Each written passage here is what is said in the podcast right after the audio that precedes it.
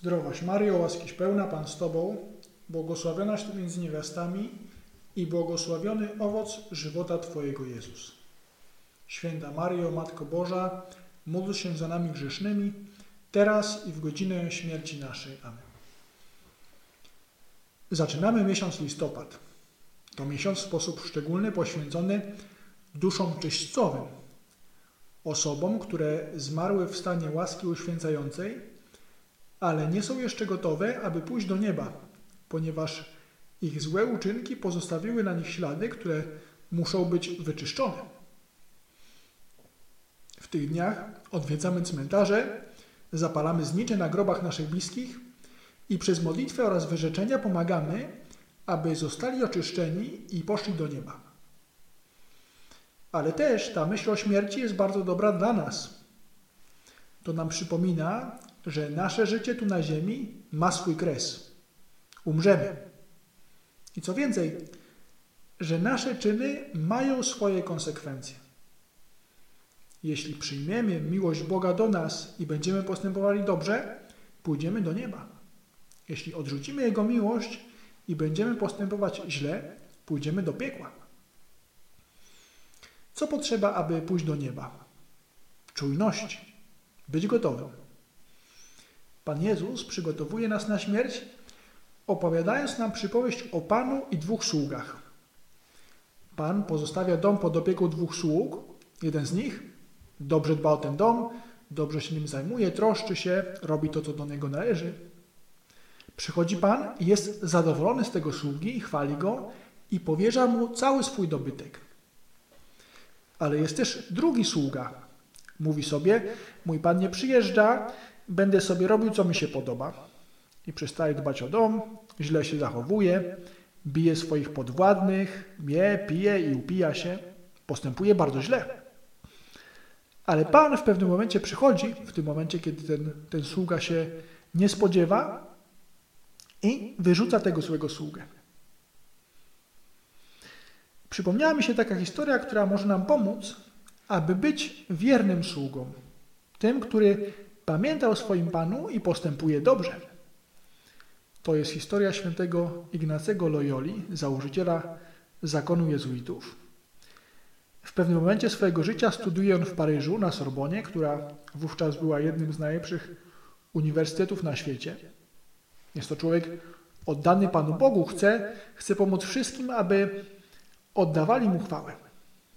Ale wokół niego też są ludzie, którzy bardziej myślą o swojej karierze niż o Panu Bogu. I spotyka się z takim człowiekiem, Franciszkiem Ksawerym, który no, zbytnio nie zastanawia się nad sensem swojego życia. Ignacy pyta go, co chcesz robić w życiu? I on odpowiada, tak, chcę skończyć studia, zostać magistrem sztuk. I co potem? Potem chciałbym wykładać i zdobyć jakąś pozycję w życiu. I co potem? I tak cały czas zadawał mu pytanie, co potem? Aż w pewnym momencie Franciszek Ksawery zdał sobie sprawę z tego, że na końcu umrze. I że jego życie będzie miało sens, jeśli będzie czynił dobro, a nie szukał pozycji, przyjemności czy własnych zachcianek. I zdecydował się przyłączyć do świętego Ignacego, został misjonarzem i pomógł w nawróceniu tysiącom osób w Indiach, dzisiejszej Indonezji i w Japonii. To pytanie, co potem, ono może Ci pomóc, aby zdać sobie sprawę z tego, że Ty także umrzesz. I dlatego warto prowadzić takie życie, którego nie będziesz się wstydził. Życie przyjęcia Bożej miłości i życie pomocy innym. Życie dobrego syna, brata, ucznia, który chce zrobić coś wielkiego i dlatego dzień po dniu rozwija swoje talenty. Czasami, kiedy może zdarza się Ci się zrobić jakąś głupotę, przeszkadzać na lekcjach, być leniwym, nie słuchać rodziców, pomyśl, co potem? Do czego to prowadzi? Czy to prowadzi Cię do nieba? Co się stanie, kiedy dalej będziesz tak robił? W tych dniach warto, żebyś poszedł na cmentarz. Zapalił świeczkę, położył kwiaty, pomodlił się. i uświadomił sobie, że ty także kiedyś umrzesz. To ci pomoże, aby żyć mądrze.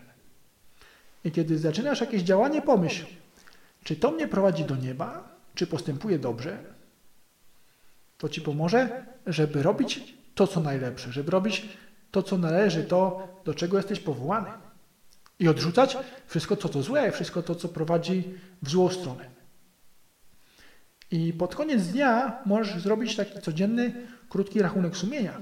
Podziękować Panu Bogu za to, co się udało, za te dobre czyny, które zrobiłeś, za pomoc w domu, za, za naukę, przeprosić za to, co zrobiłeś źle, mocno za to żałować i podjąć postanowienie na następny dzień. Jeśli tak będziesz postępować, będziesz cały czas czujny, będziesz postępować dobrze i nie będziesz nigdy bał się śmierci.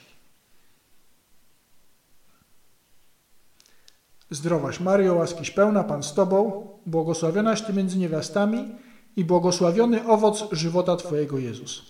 Święta Mario, Matko Boża, módl się za nami grzesznymi, teraz i w godzinę śmierci naszej. Amen.